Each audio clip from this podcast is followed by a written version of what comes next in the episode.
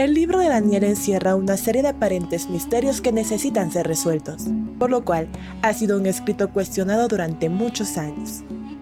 Su estructura literaria y las profecías descritas en largos periodos de tiempo serán la clave para resolver los misterios de Daniel. Para los escépticos es solo un escrito elaborado posterior al siglo IV a.C., tiempo después de los acontecimientos ocurridos. Algunos teólogos sostienen la idea propuesta por un filósofo neoplatónico opositor al cristianismo, argumentando que el libro de Daniel es solo un texto creado por autores desconocidos durante el periodo de los macabeos. A esta creencia, los teólogos le han llamado tesis macabea. Sin embargo, existe una tesis antagónica guiada por la gramática y la historia del texto. Es conocida como la tesis exílica. En ella se propone que el libro de Daniel fue escrito en el siglo IV a.C. por el mismo Daniel que fue llevado cautivo a Babilonia bajo órdenes de rey Nabucodonosor. ¿Será que ambas tesis presentan argumentos sólidos? ¿Es acaso una de ellas la que descifra el escrito de Daniel? Para desenmascarar ambas tesis, se han realizado grandes investigaciones a lo largo de los años, pero únicamente las más profundas han favorecido la tesis exílica como un punto de partida apropiado para entender correctamente el escrito. Para el contexto eclesiástico, los textos de Daniel son considerados como un libro motivador que ilustra el futuro y el favor que Dios tiene con su pueblo y que también trasciende hasta nuestros tiempos. Para que su escrito pudiera ser descifrado, Daniel, al igual que muchos escritores prominentes, presentó sus textos con una estructura literaria como si se tratase de una obra artística. Este recurso literario es conocido en la teología como quiasmo. Un quiasmo es como un par de escaleras paralelas en la cual uno asciende, en el mismo orden en que se desciende los escalones por otro lado o bien como una letra X donde el centro de ella representa la sección más relevante.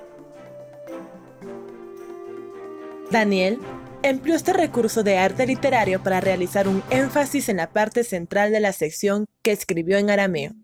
Es decir, del capítulo 2 al 7, demostró que la caída de rey Nabucodonosor descrita en el capítulo 4 y la caída de rey Belsasar descrita en el capítulo 5 serían la parte central del texto arameo que demostraría que su Dios es superior a cualquier rey en este mundo. Este ejemplo ha demostrado que existen enlaces temáticos entre los capítulos. Sin embargo, el Dr. William Shee propone que el quiasmo no se limita a esta sección. También es hallado en todo el libro para resaltar su centro como la sección más importante, y así ser detectado con facilidad por sus lectores. Es decir, Daniel utilizó la estructura quiásmica para resaltar la parte central de todo su escrito ubicado en el capítulo 9, verso 26, donde presentó en código la muerte del Mesías que llegaría siglos más tarde. Para descifrar el escrito realizado por Daniel, los teólogos e investigadores también han considerado la importancia del relato histórico han analizado a profundidad los nombres, las fechas y los lugares donde ocurrieron los hechos. Pero además, un aspecto que no han dejado afuera es la veracidad de lo ocurrido al escritor. Es decir, han considerado que Daniel vivió en carne propia al exilio y escribió para una generación que estuvo lejos de ser parecida a la nuestra, en cuestiones tecnológicas y de estilo de vida. Aquellos que han decidido ignorar este hecho tan relevante han sido propensos a considerar que Daniel escribió únicamente para generaciones futuras, ocasionando malas interpretaciones como la realizada en la expresión La ciencia aumentará, descrita por Daniel 12.4, creyendo que este texto se refiere al aumento de avances tecnológicos.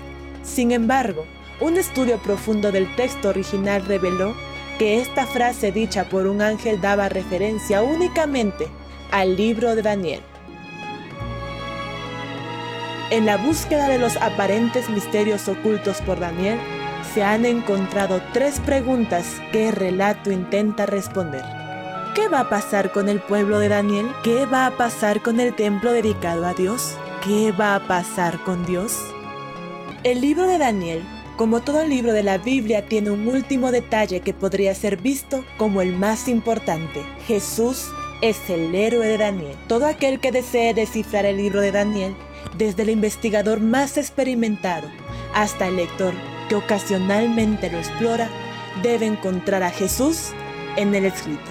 Si el lector termina mirando las bestias o el cuerno pequeño únicamente, no le estará haciendo mucho caso a lo que Daniel quería comunicar. Jesús está presente en Daniel. Es el motivo principal. Es la razón por la cual se ha presentado la profecía apocalíptica. El libro de Daniel llevará al lector a conocer más sobre Jesús y lo que ha hecho y está haciendo por él. ¿Qué contiene este asombroso escrito que ha fascinado a los teólogos y lectores por tantos siglos? ¿Cuál es el misterio que Daniel dejó escrito en cada texto, cada evento y cada profecía apocalíptica de su libro? Sin duda, es un misterio que se haya revelado y en sus páginas podremos descubrirlo.